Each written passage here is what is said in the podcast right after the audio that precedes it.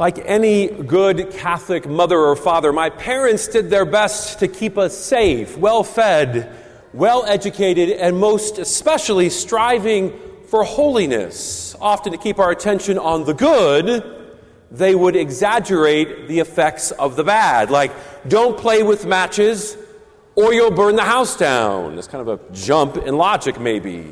When we became teenagers and were begging for the car keys, they would say, No, you can't drive this evening.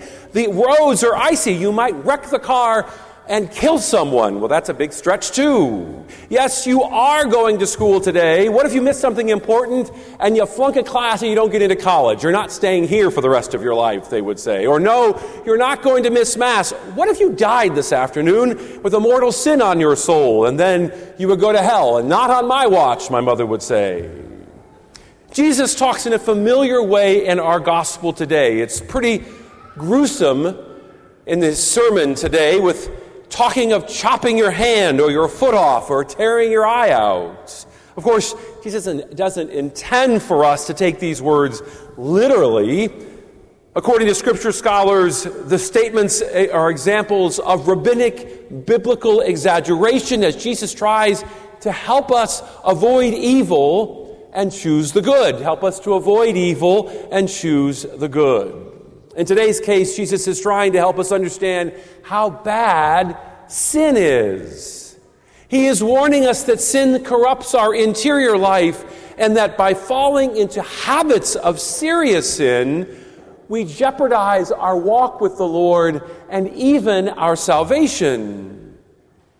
Parents are called to help their children on the path of holiness of life. During the rite of baptism, the priest or deacon instructs them, saying, See that the divine life which God gives him is safe from the poison of sin to grow always stronger in his heart.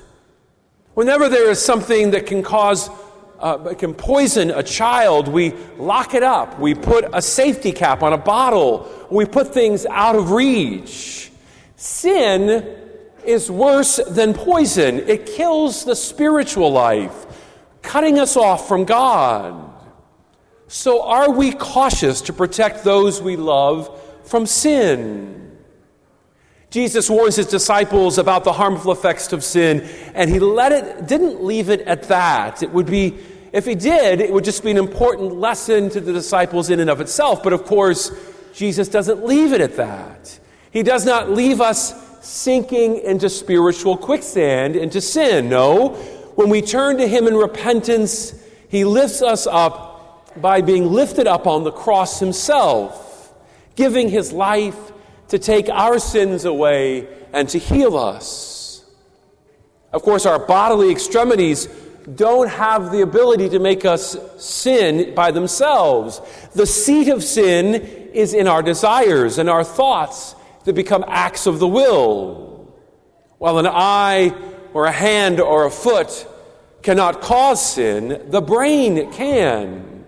Sin is the result of the choices that we make up in our minds. As the Catechism says, a serious or mortal sin is something that we know is wrong. It's serious matter, yet we choose to do it anyway. So we sin when we give way to slothfulness, making the decision to say, to surf through social media instead of fulfilling our responsibilities at life. We sin when we make the decision to steal from our parents at a store or at, other pla- at our places of work after convincing ourselves that it isn't that big of a deal. We sin when we tell a lie, thinking that it will get us out of something instead of just telling the truth. We sin when we neglect our prayers because we're tired or we're too busy and we decide to stay in bed on Sunday morning instead of coming to Mass to give thanks for God's many blessings each and every weekend, saying, It's just, just one weekend, I'll sleep in. We sin when we give in to the temptation to gossip about our neighbor. In all these circumstances, again, we're making a choice. We are deciding to sin. So, how do we overcome this weakness in each of us?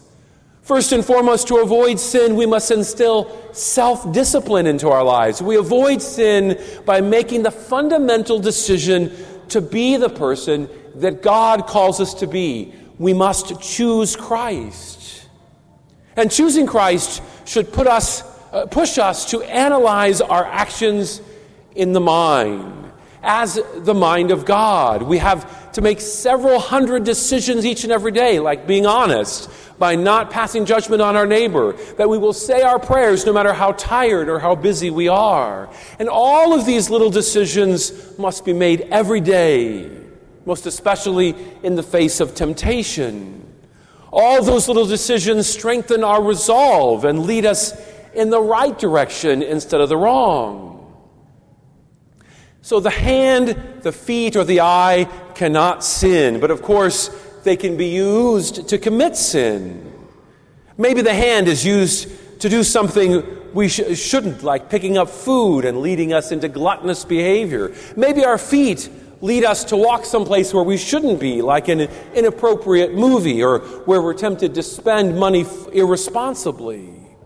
The eye can be used for sinful purposes such as looking at things that we shouldn't. When we talk about trying to avoid sin, it's important never to underestimate the importance of habit that conditions us to slip more deeply into sin.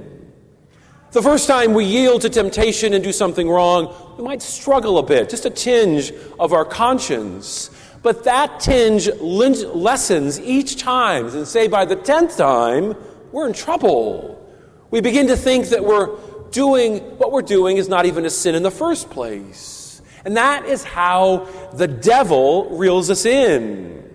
That is, every time we turn to sin, he suggests that it's no big deal, that we aren't really sinning, that if we realize that we are doing something wrong, he will suggest that it isn't a big deal as he chooses us, encourages us to choose the wrong again. And once he has established that habit or pattern of committing sin in our lives, then he moves on to other things and tempts us with bigger and bigger sins. Yes, the devil is an expert. He knows how to draw us into his clutches. But conversely, we can resist his advances by good habits, by practicing the virtues. For example, we can use our hands to distribute food at the Merciful Help Center. We can use our feet to walk into a nursing home to minister to the elderly. We can use our eyes to notice others who are suffering, who are in depression. In other words, we fight off the bad by spontaneously performing good acts that can also become habitual, leading us to the kind of life that God wants us to live. So, on this 26th Sunday of ordinary time, no acts is necessary to fulfill the tenets of our gospel today. If we want to be close to God, let us do the things that actually delight Him.